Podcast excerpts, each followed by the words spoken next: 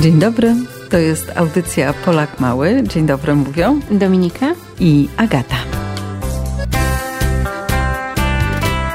Dziś rozmawiać będziemy o kwiecie paproci.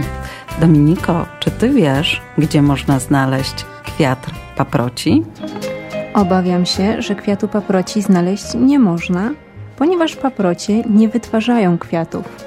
W takim razie, czym jest kwiat paproci? Jest mitem, który kiedyś pełnił ważną rolę w wierzeniach naszych przodków. Posłuchajcie, co mówi o nim fragment baśni Józefa Ignacego Kraszewskiego. Od wieków wszystkim wiadomo, że nocą świętego Jana, która najkrótszą jest w całym roku, kwitnie paproć. A kto jej kwiatuszek znajdzie, urwie i schowa, ten wielkie na ziemi szczęście mieć będzie. Bieda zaś cała z tego, że noc ta jest tylko jedna w roku, a taka niezmiernie krótka. I paproć w każdym lesie tylko jedna zakwita, a to w takim zakątku, tak ukryta, że nadzwyczajnego trzeba szczęścia, aby na nią trafić.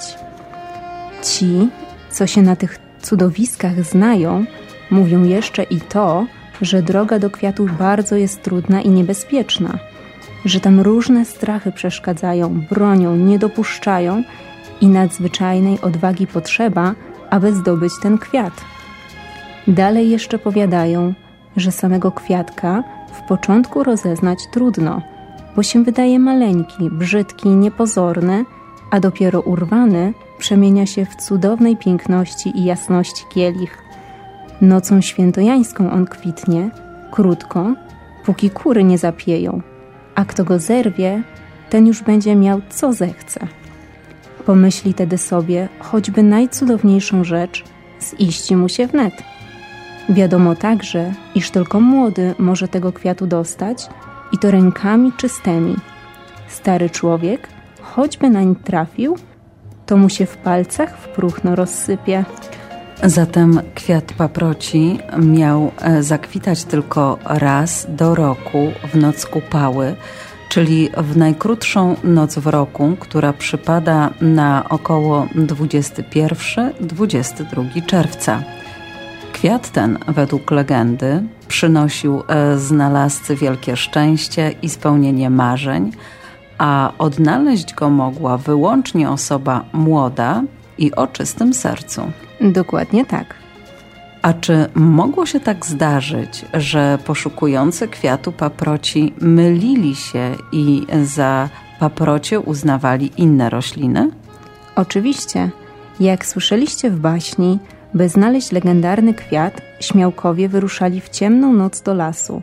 Zatem często wędrowali po terenach podmokłych, oświetlając sobie drogę pochodniami. W takich warunkach łatwo było o pomyłkę. Poza tym istnieje grupa roślin potocznie nazywanych paprociami kwitnącymi. Wytwarzają one nie tylko zielone, ale również brązowe liście z zarodnikami. Liście te mogą kojarzyć się z kwiatami, ale oczywiście nimi nie są. Musimy również pamiętać, że nasze nazewnictwo różni się od tego, którym posługiwali się nasi przodkowie. Obecnie nauka jasno wyróżnia, które gatunki roślin należą do paproci, a które nie. Dawniej jednak mianem paproć czy paprotka określano najróżniejsze rośliny, które można było znaleźć na terenach wilgotnych, w tym na przykład niektóre storczyki.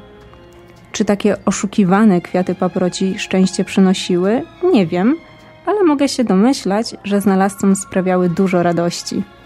Pewnie dlatego do dziś kwiat paproci jest e, symbolem rzeczy kuszącej, ale nieosiągalnej.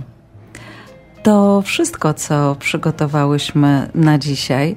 Żegnamy się e, z Wami na całe dwa wakacyjne miesiące, życząc udanego e, wypoczynku i do usłyszenia we wrześniu. A do usłyszenia mówią Dominika i Agata. Zakwita